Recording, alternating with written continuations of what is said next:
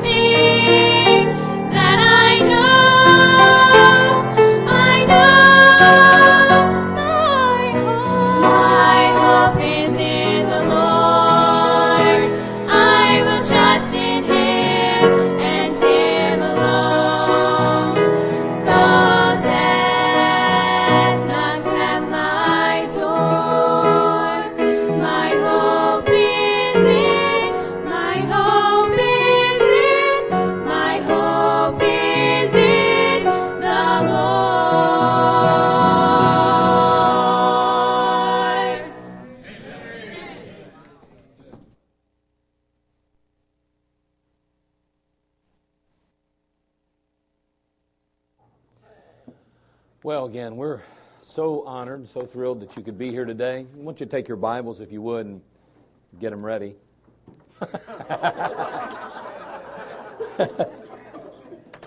gotcha, didn't I? wow. Okay, gotcha there, huh? All right. Well, we're in a uh, series here over the next couple of weeks. Uh, I call Discoveries That Revolutionize Our Lives. And last week, we talked about creation, the work of God.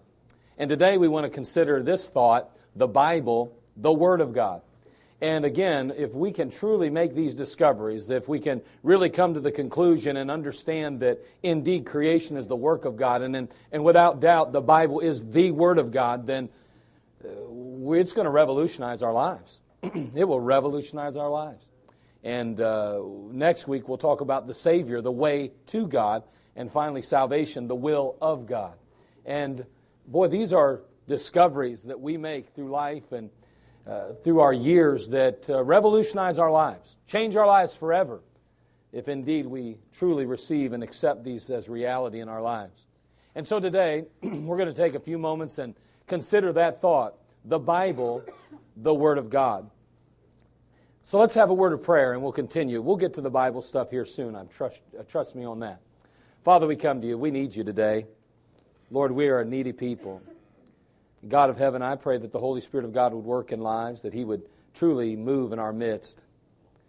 Lord, may you walk up and down these aisles and convict us of sin, righteousness, and judgment.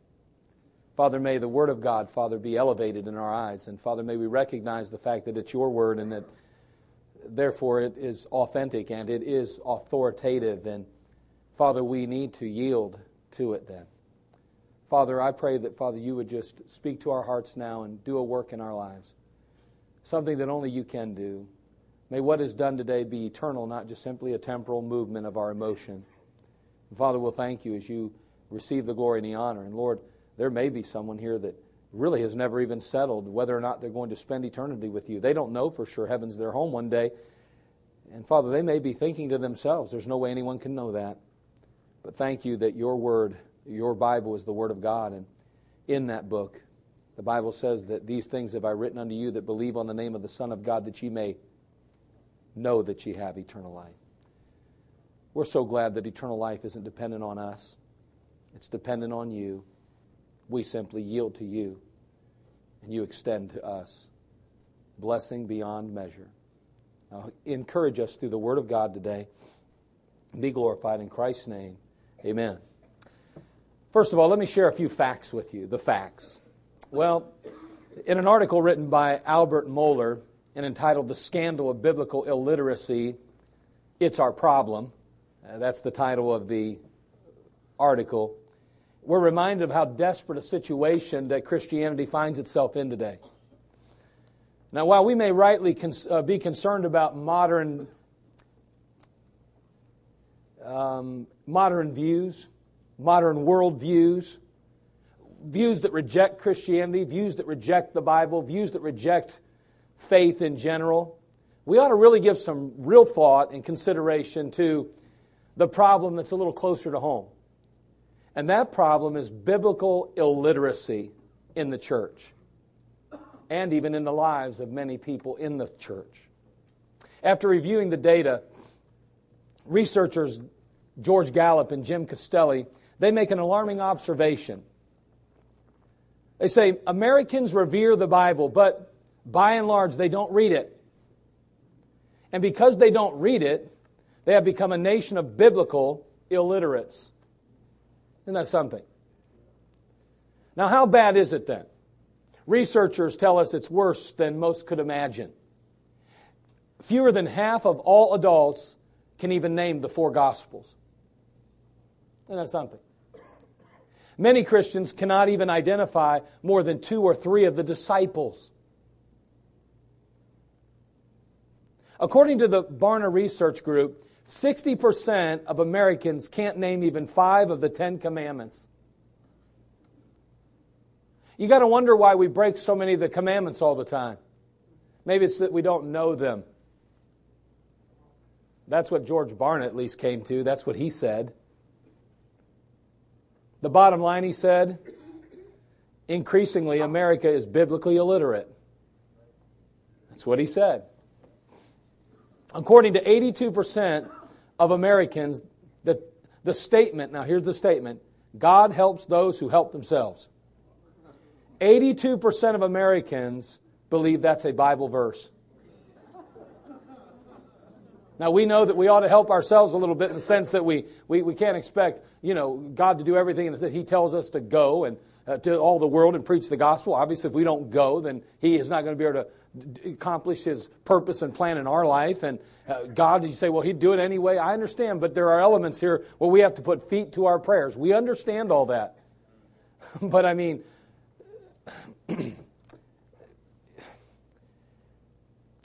God helps those who help themselves. It's a Bible verse. 82% of Americans believe so.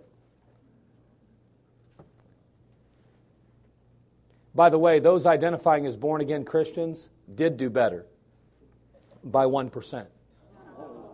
Isn't that amazing? By 1%. A majority of adults think the Bible teaches that the most important purpose in life is taking care of one's family. That, that's what the research taught.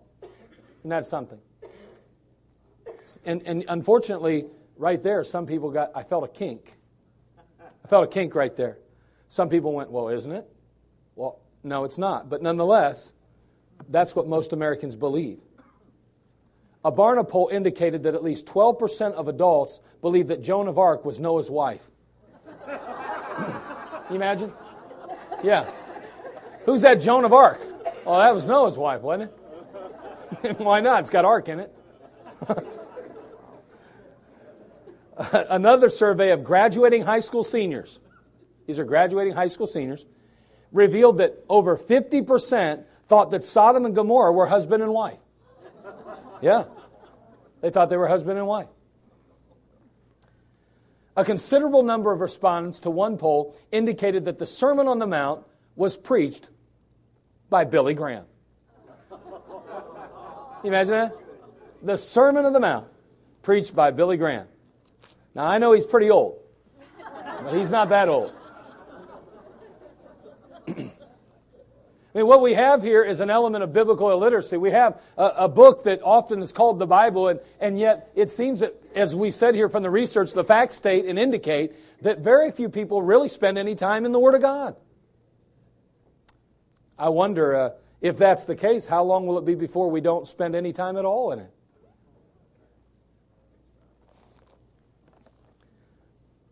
So we want to consider some findings then. I mean, we note the facts that increasingly Americans are not picking up the Word of God. We're not spending time in the Word of God. We don't put a very big premium on the Word of God. And that's, those are just simply the facts. I'll share more facts with you tonight as I pick up the second part of this message.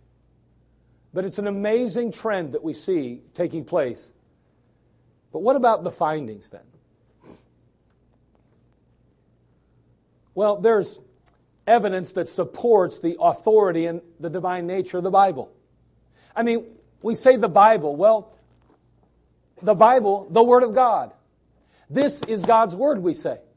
So, is there any evidence? Is there any proof of that? Well, yes, there is proof of that. There is. And those are the findings I want to share with you, just a few of those. And again, I don't have time to go into all of them. There's so much that I would share. I had over 10 pages of notes before I walked out here. I literally wrote cross X's through things because there's no way I can get through it all. There's so much. And so I'm going to pick up some of that tonight and talk about some of it. But there are, there's a number of evidences that the word of, that the Bible is the Word of God. Now listen, it's not just a book we're going to find that was written by a group of men that decided to put it together and, you know, come up with some stories and I mean that we hear that all the time, don't we? You know, the Bible, well, I just think it's written by men. I think it's written by people who wanted to control the masses. I believe that it's just a book to bring comfort and strength to folks. I mean, that song brought tears to my eyes today when they started singing about the fact that that young man received news that he had cancer. Let me tell you something. If you've ever thought you had cancer, you felt that when they said, sang that. If you even thought you had it, you, you, and for just that split moment, your heart just sank in you. And you remembered how you felt when you thought you had it. And it is one of the worst feelings in the world.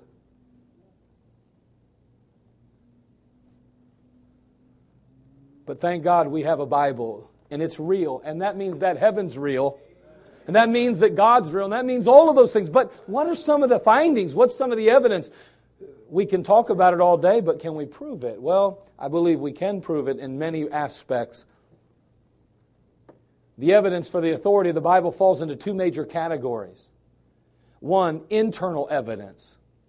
Internal evidence would be the evidence that's found within the Bible itself.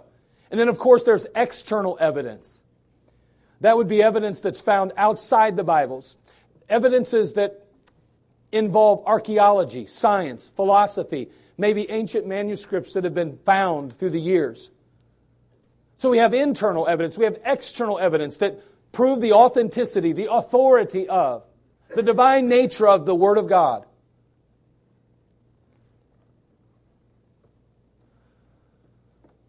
We start with internal evidence then. First of all, we have the Bible that proclaims itself to be the Word of God. We're talking about internal evidence.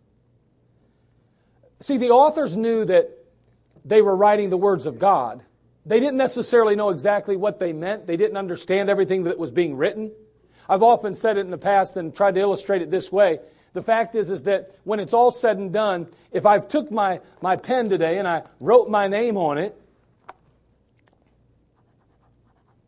wrote my name on this piece of paper. There we have my name, Mark. And I asked the question, who wrote that? You would say what? You did. Mark wrote it, right? But you want to know something? In one sense, the pen wrote it. Do you know what happens when people say that man wrote the Bible? They take God out of it. See, mankind was simply a pen that God used to write it. Nobody would have ever said, the pen wrote that name.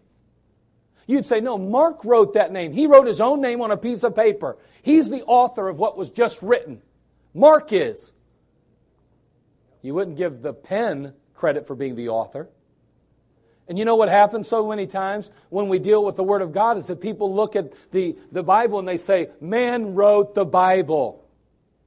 Did he?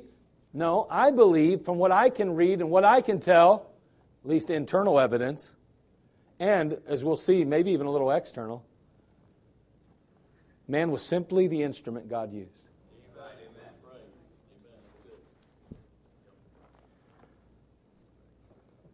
In 2 Timothy chapter 3 verse 16. Why don't you turn there if you have your Bible?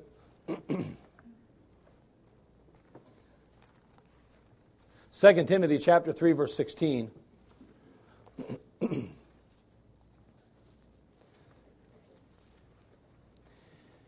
what a tremendous passage we have here. The Bible simply says, all scripture is given by inspiration of God Notice that first portion there, just right off the bat, pretty simple, pretty straightforward. All Scripture is given by inspiration of God and is profitable for doctrine, for reproof, for correction, for instruction in righteousness. But notice, all Scripture is given by inspiration of God. That means God breathed. That means that God was the author. God was the one that truly the thought came to him. He's the one who had the idea. He's the one who, who put it, that decided to put it in writing or put it on paper. It wasn't man that decided that. Scriptures by inspiration. God breathed. It's His word. Man is simply the instrument. In 2 Peter chapter 1 verse 21, turn there. Go to the right in your Bible. To the right. 2 Peter chapter 1 verse 21.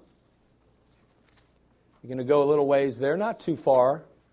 If you get past Revelation, you've gone too far.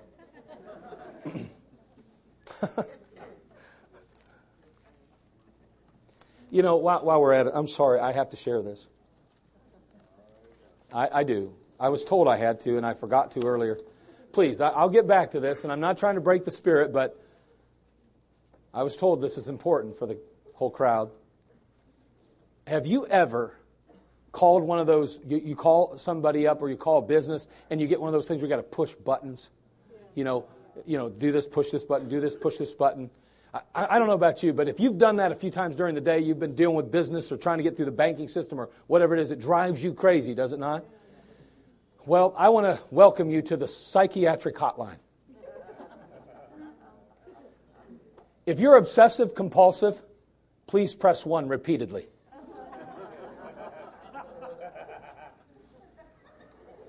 If you're codependent, please ask someone to press, press, uh, press two.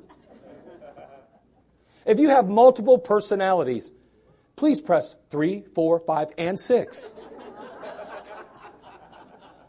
if you are a paranoid, if you are paranoid, we know who you are and what you want. Just stay on the line so we can trace the call. if you are schizophrenic, listen carefully, and a little voice will tell you which number to press. And finally, if you're a manic depressive, it doesn't matter which number you press, nobody will answer. now, with that being said, let's find ourselves as in 2 Peter 1:21. We're speaking again about the Bible and how it proclaims itself to be the Word of God. For the prophecy came not in old time by the will of man, but holy men of God spake as they were moved by the Holy Ghost. Notice again, it came not by the will of man. Again, we're talking about internal evidence. We're saying that mankind's self proclamation here, the Bible itself says that it is not man's word, it's God's word. Jesus himself viewed the Old Testament as authoritative. Matter of fact, he quoted it a number of times in the New Testament. not only do we see self proclamation, but we know the Holy Spirit itself, Himself, I should say. He makes the, some statements. The Bible says, Howbeit when He, the Spirit of truth, is come, He will guide you into all truth. Well, the Bible tells us that sanctify them through Thy truth, Thy word is truth. So we know what He's saying is, is that the Holy Spirit Himself is going to guide mankind. He's going to help people understand this book, the Word of God. This is not just man's book. This is God's book being guided and directed and led by God Himself. You cannot understand the Word of God without the illumination of the Holy Spirit.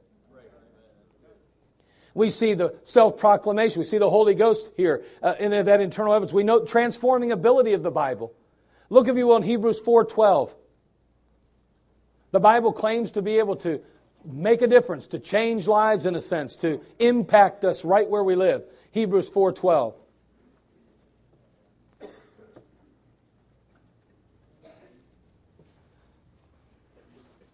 In Hebrews chapter 4 verse 12, we read, "For the word of God is quick and powerful and sharper than any two-edged sword, piercing even to the dividing asunder of soul and spirit and of the joints and marrow, and is the discerner of the thoughts and intents of the heart." Notice again the Word of God. It's quick. It makes things alive. It's powerful. It's sharper than any two edged sword. It's piercing. It cuts. It gets to the heart of things. And it reaches to the very heart of man and women, uh, mankind. This book, the Word of God, has transformed lives. It's changed men and women around the world. And the Bible teaches us, and be not conformed to this world, but be transformed by the renewing of your mind, that you may prove it is that good and acceptable and perfect will of God. The fact is, is that that book, that same one we read about in Hebrews 4.12, that is a two-edged sword. It will ultimately transform and change our lives. And that's what the Bible claims of itself. So it says you still haven't proven that the Bible is the Word of God. I understand that self proclamation, transforming ability, Holy Spirit. I understand those three right there. I wouldn't take those loaded to a debate. Let me tell you that. I'd get shredded. Because let's face it, if we're trying to prove that the, the Bible is the Word of God, well, you can't define a word by itself. You can't use the word you're defining in the definition. You, you learned that in school, right? And to some degree, that's exactly what we just did here. But there is an element that I think is maybe a little bit more um, powerful, uh, an element that seems to kind of maybe help us understand that the Bible is the Word of God. It's the element of unity in the Bible. Now, this one's a little bit more powerful, I think. I think it, it, it encourages us a little more in this area. You think about unity in the Bible. I mean, the Bible covers hundreds of topics and yet they don't contradict one another. I know you get a Bible critic here and there that'll say, well, there's all kind of contradictions in the Word of God. No, that, that's because there's a lot of, there's a lot of gray, gray area in the, between the ears of mankind. See, from here to here, there's a lot of gray matter. Oh, it's, it's a gray area. No, it's, it's called mankind's view. See, the truth is that we can't interpret the Bible except through and by the Bible itself. See, I don't decide what the Bible says. I have to go to Scripture and let Scripture define what it says. I don't have the liberty to say, well, I believe and I think and no, that's I don't have that right. I have to go and say, well, the Word of God says this about this, and over here it says this, and over here it says this, and you compare Scripture with Scripture, and you come to conclusions. Be careful because the Bible says you must rightly divide the word of truth. How's come there's so many faiths? How's come there's so many religions? How's come there's so many denominations? Because if we're not careful, we all come to different conclusions based on the, what we believe the Bible says. I, I was always taught, my dad would say, I, I, I mean what I say, I say what I mean, and I mean what I say. Do you know God does too? Do you know if it's wrong for one believer to not do something, go somewhere, or whatever, it's wrong for everyone? Do you realize that you can't just say, well, I know what the Bible says, but I don't, I don't think that's what it means? See, the question is not what does the Bible mean? The question is what does the Bible say? Because what it says it means. Yes, amen. I, I like how we like to dismiss things based on our cultural upbringing or based on the fact that we, we, we have this uh, perspective or worldview that is tainted maybe by uh, our past. I, I understand all that and I see why it works that way. But the fact is, is that what the Bible says is what it means. If my dad told me to clean the bedroom before he got home from work, I'm going to tell you right now, there was no excuse in the world that met the need. if it wasn't clean, I was in trouble, unless I was in the hospital or dead. I mean, because what he said, he meant. And he made it very clear clean your bedroom before I get home. Actually, my mom would say that about 10 times a day. But my dad would say, make sure you take the trash out before I get home from work. That's usually the kind of something my dad would say. And, you know, it was pretty clear. If I didn't do what he said, who was wrong? Me. But, Dad, I thought you meant, he'd say, I don't care what you thought. You should have done what I said.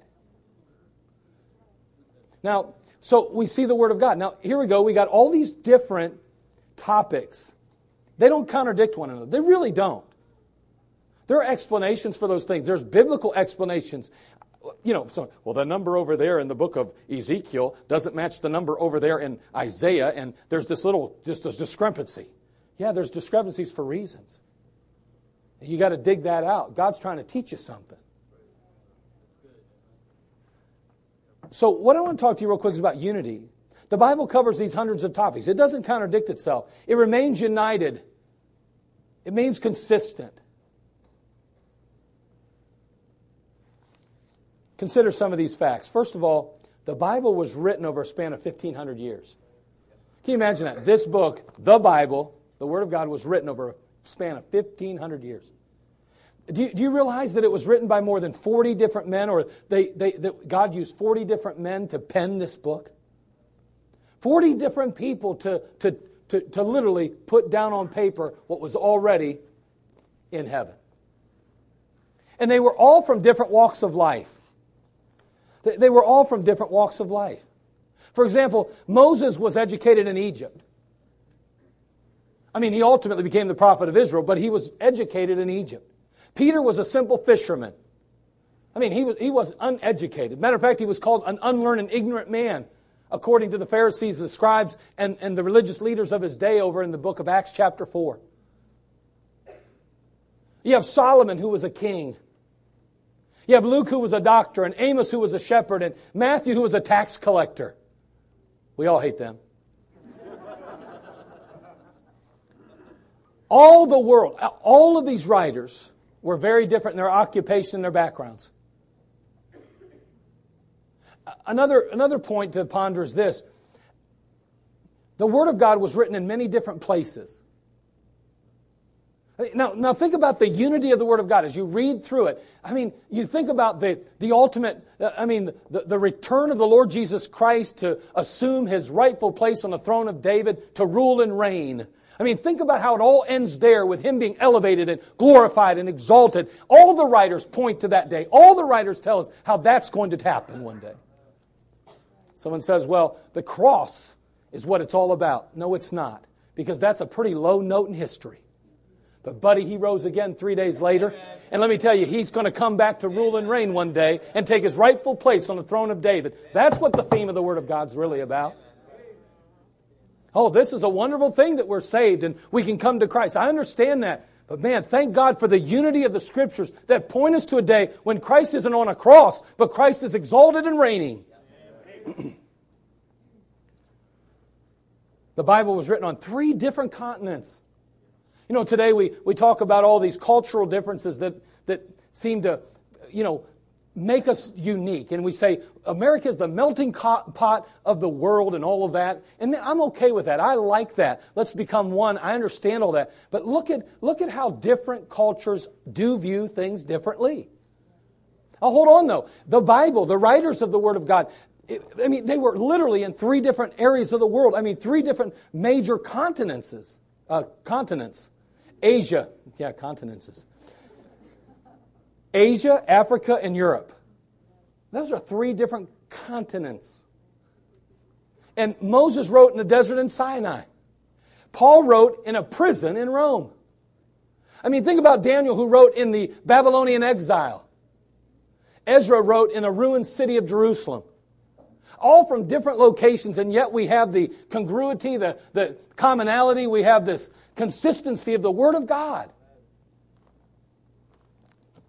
Why do you believe the Bible's the Word of God? It's so unified, it, it, it's so consistent, even though there are all these differences.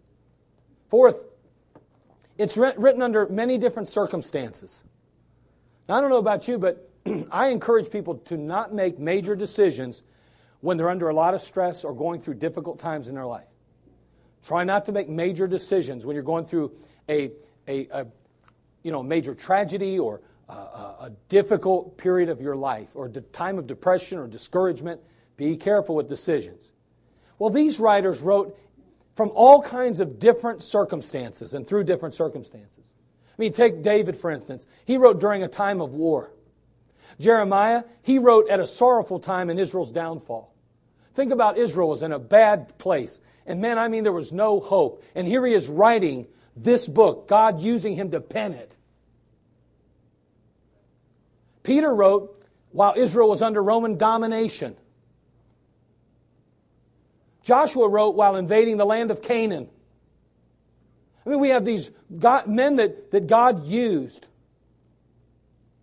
to help pen the Word of God. And yet we find that it's all unified. Finally, under that element of unity, the writers had different purposes for writing. I mean, they didn't all just write for one reason, they had different reasons for writing. Isaiah wrote to warn Israel of God's coming judgment on their sin. They had turned their back on God. They'd rejected the Word of God. And he says, Listen, I've got to preach and proclaim the Word of God. And God penned the words that we now read in that book of Isaiah. Matthew, he wrote to prove the Jews, to the Jews, that Jesus is the Messiah. Zechariah wrote to encourage and discourage uh, Israel, who had returned from the Babylonian captivity. Paul wrote addressing problems in different churches through Asia and Europe. And yet, all of these writers, once again, in the midst of all those different circumstances, I, I mean, all these factors put together, the Bible written over 1,500 years, 40 different authors, different places, various circumstances, and addressing a multitude of issues, it's still unified. That's an amazing thing. That's a miraculous thing. We can't get. Uh, so unbelievable is that, that Josh McDowell, maybe you've heard of him, he considered himself an agnostic at one point. He, he believed that Christianity was worthless until he made some intellectual discoveries of his own, until he started to dig into this real, this, the Word of God and try to come to some conclusions about whether or not it is the Word of God. He makes this statement. He, his observation is this Take 10 contemporary authors and ask them to write their viewpoints on one controversial subject. Would they all agree? One controversial subject. Would they all agree? Well, we know that's not going to happen. He says, no. We would have disagreements from one author to another.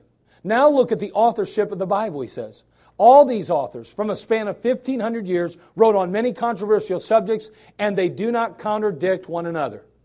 That's miraculous, folks. That, that's proof positive that there has to be a God in heaven because there's no way you can get 40 different men, first of all, to agree on very difficult topics that are addressed in the Word of God, and then to think that it's going to happen over 1,500 years and still have the same perspective and the same outlook.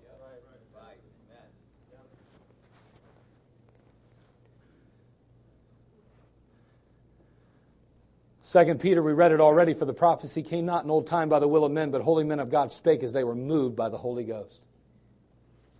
See, the Bible, the Word of God. Then we come to some external evidences. Now, those are some internal. Let's consider some external for just a moment. Things outside the Word of God itself. First of all, let's consider indestructibility. The fact that the Bible's still here after all of these years. I mean, for a number of years, Christianity was outlawed by the Roman government. You weren't allowed to even have a Bible. You weren't allowed to propagate Christianity. Early on in Christian in, in the Christian faith, you, you would often be put to death or persecuted or ultimately hauled off to jail, as we read about the Apostle Paul doing on the road to Damascus. Trajan reigned in 98 to 117 until Constantine did in 300, basically, 325. And from that point on, from those years, virtually every one of the Roman emperors was opposed to Christianity. There were some emperors who did not actively seek out or uh, suppress it in that sense, but very few, if any, condoned it or encouraged it in any way. And many of their efforts were to literally destroy the Word of God. We think of Diocletian. Diocletian, he was the ruler immediately preceding Constantine, the one that came right before Constantine. Eusebius, the historian, made this statement. He said, quote, royal edicts were published everywhere, commanding that the churches be leveled to the ground and the scriptures destroyed by fire. You see that over in Church History, book volume 8. I mean, the fact is, is that, is that these, this Diocletian, this Roman emperor, had said, I am going to totally annihilate Christianity. I'm going to wipe it off the face of the earth. I'm going to get rid of every Bible I possibly can. Diocletian went on to say that if one of a copy of the scriptures, excuse me, he went on to say that if one had a copy of the scriptures and did not surrender it to be burned, if it were discovered, he would be killed. Furthermore, if you just knew of someone that had a scripture and they found out that you knew and didn't tell them, you died too. And you know, think about how precious the Bible must have been in those days. They didn't have printing presses, they had to hand copy everything. And someone says, Gotcha. That's where I got you because that Bible's been copied and therefore there's all these errors in it. Well, it, that makes sense. That does make sense. It really does make sense. If the Bible was written by man, that makes perfect sense. But see, the Bible is the Word of God. See, God, the Bible says, was He gave the Bible through inspiration. God breathed. But then the Bible says that He maintained it and kept it pure through what's called preservation. So see, God didn't just throw the Bible on earth and say, do what you want with it. He said, No, that's my word, and I will preserve it.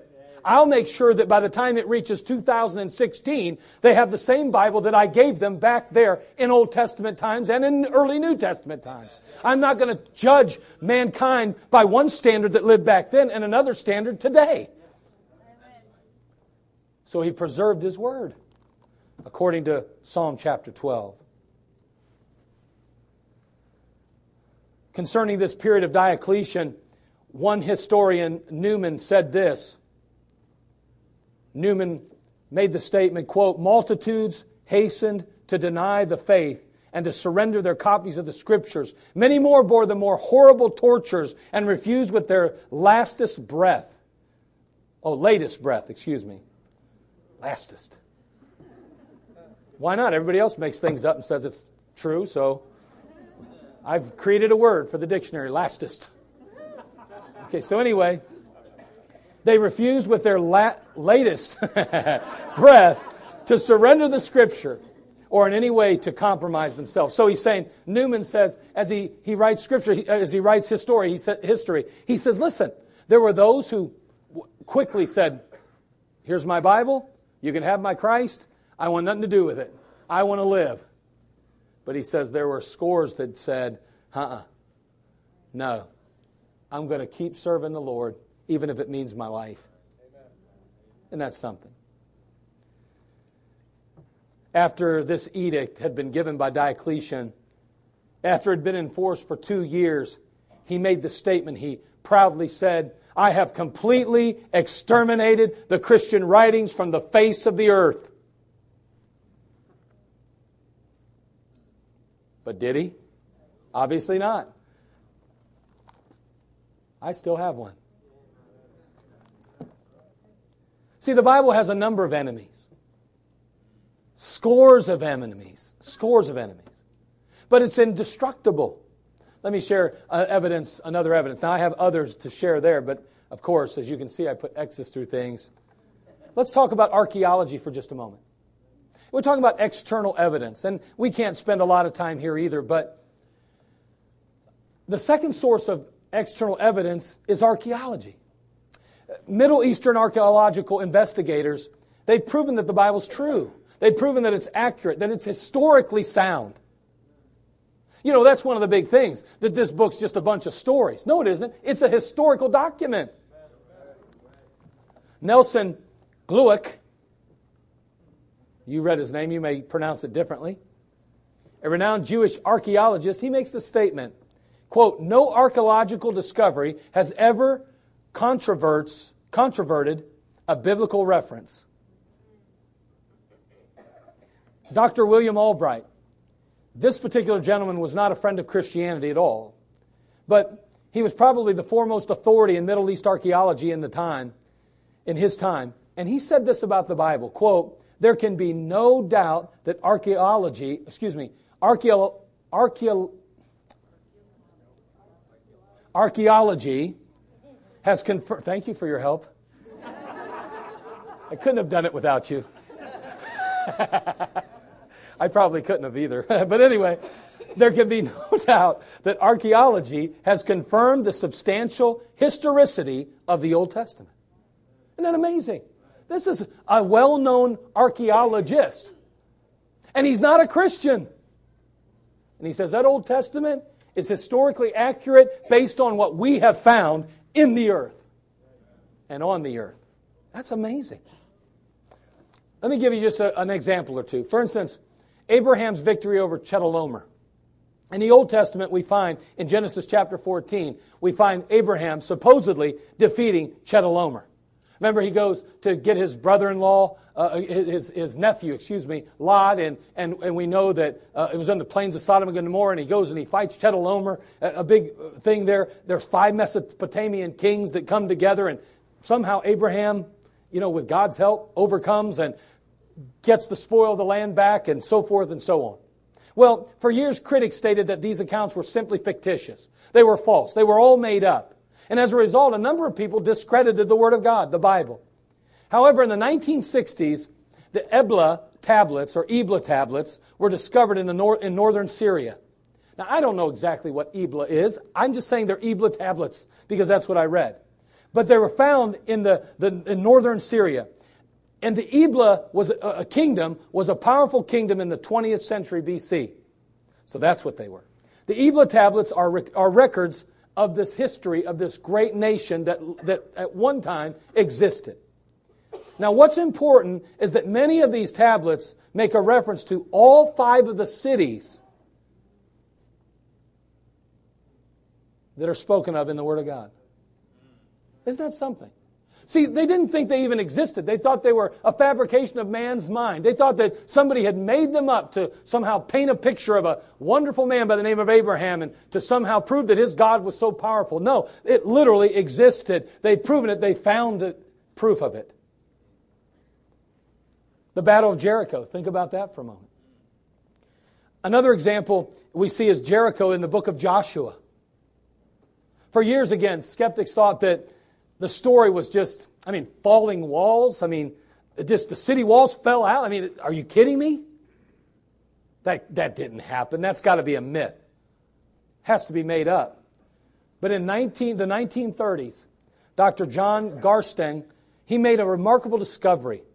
Here's what he says, quote, As to the main fact, then, there remains no doubt. The walls fell outwards so completely, the attackers would be able to clamber up and over the ruins of the city. This is remarkable because the city walls fell outward. I mean, they did exactly what the Bible said. Isn't it amazing?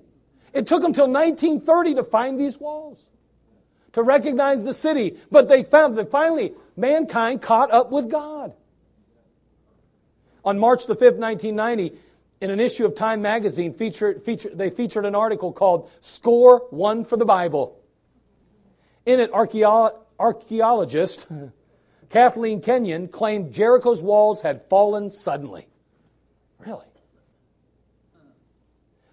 Many scholars, excuse me, she goes on, uh, goes on to say, many scholars feel this was caused by an earthquake, which may also explain the damming of the Jordan. Additionally, it says, grain was discovered which shows the city was conquered quickly.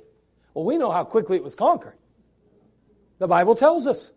They marched around one time for six days and seven times for the seventh day, and they blew those trumpets, and boy, those walls fell flat. They went in, and not one fatality on the Israelite side, but a city was taken quickly. That's why there's so much grain still sitting in there. That's why they have proof that people were still consistently living and going about their business day to day. Again, findings like that make it very clear from an archaeological standpoint, an external standpoint, that this book is historically sound, that it is the Bible, the Word of God.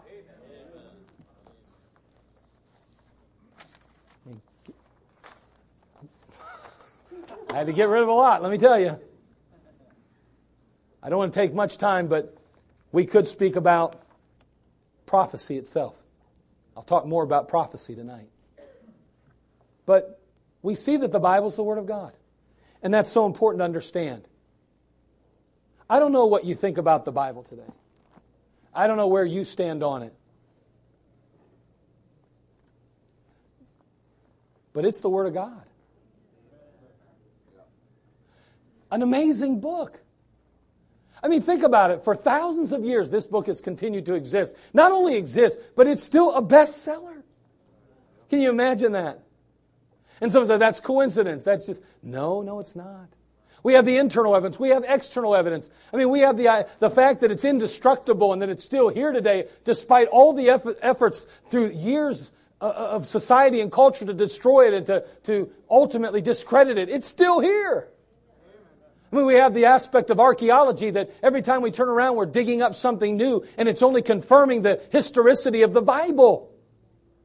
We have prophecy that we could go back to and look through the Word of God and, and see like passages like Micah 5 2 that say that Christ would be born in Bethlehem and recognize the fact that he was, and it's like 1 and 10 to the fifth power. That it would possibly turn out that way. I mean, how does that happen?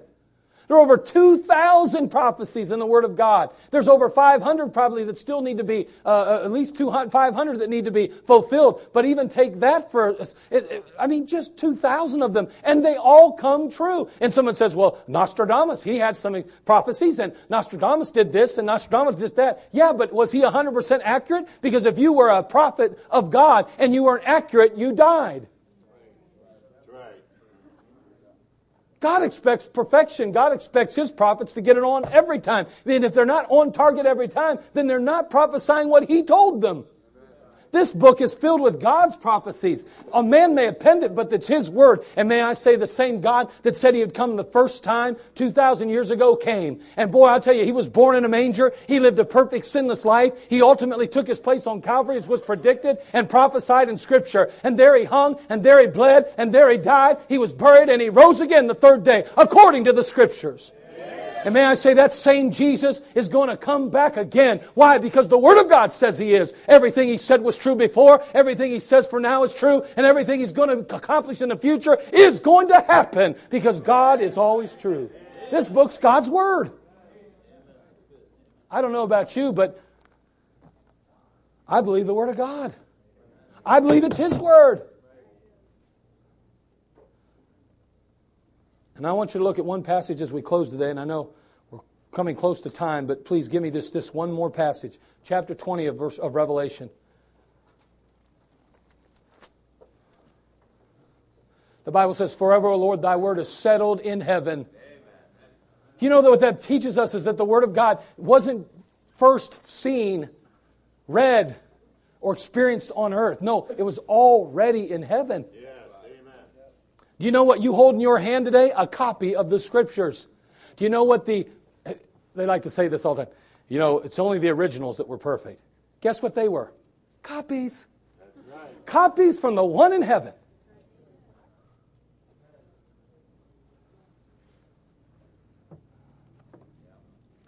Here's what it says, though. Look at this very quickly as we close.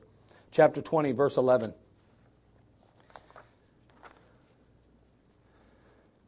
And I saw a great white throne, and him that sat on it, from whose face the earth and the heaven fled away, and there was found no place for them. And I saw the dead, and small and great, stand before God, and the books were opened, and another book was opened, which is the book of life. And the dead were judged out of those things which were written in the books, according to their works. And the sea gave up the dead which was in it, and death and hell delivered up the dead which were in them, and they were judged every man according to their works. And death and hell were cast into the lake of fire. This is the second death. And whosoever was not found written in the book of life was cast into the lake of fire. Notice very quickly, and I saw the dead, verse 12, small and great, stand before God, and the books were opened. See, I am confident that God's recording our deeds. If you fail to receive and accept Jesus Christ, you will stand at this judgment that's being spoken of here in the book of Revelation. You say, How do you know that? Because God's word says so. Oh, it's authoritative. Let me tell you something. You want to know what else you'll stand before?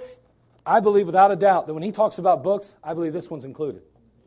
See, I, am confident that God says, you know what? I gave you a book, my word, so that you could know what I believe, what I think, and what I want. You'd understand my vision, my plan for the world, my goal for your life, my goal for the universe, my goal for the world. I want you to see my purpose for creating what I did and what I want to see accomplished and how I want you to ultimately elevate and magnify my name on the earth. And boy, I tell you what, you're going to stand one day and so will I. If we've rejected Jesus Christ, if we've not received and, and accepted His forgiveness and His salvation, we're going to stand before God and there's going to be some books open. Some of those books will incorporate and include what you've done and said and did in your life while here. But let me tell you, the other one will be the standard that God has written and left for all mankind, and that's the Word of God will be judged out of this book. How'd you live up to this book? How'd you obey this book? How'd you follow this book? How'd you serve me according to this book?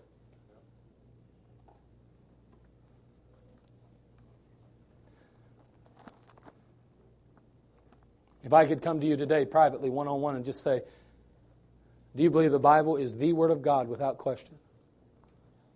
I wonder what you would say. Human beings, as human beings, we're naturally inquisitive. I want to encourage you if you have questions about what or whose book this is, dig. Dig. Find answers. Don't just sit in a quagmire of questions. Find what you believe about this book the Bible, the Word of God. Are you saved? Do you know for sure heaven's your home? Have you settled it? Or will you stand one day at that judgment that we just read about? Hey, he said he would come, and he did. He said he would die, and he did. He said he'd be buried, and he was. But he said he'd rise again the third day. He did. But he also said, the same Jesus said, Keep your eye on the sky because I'm coming back. He's coming back. Will you be ready?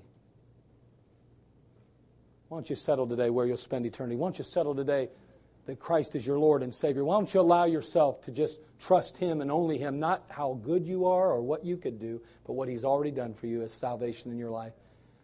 Trust Him with your life now, trust Him with eternity later. Father, we come to you. Thank you again, Lord, and we thank you, Father, for just some of the proofs and the evidences that we find in the Word of God. Help us, Father, tonight we'll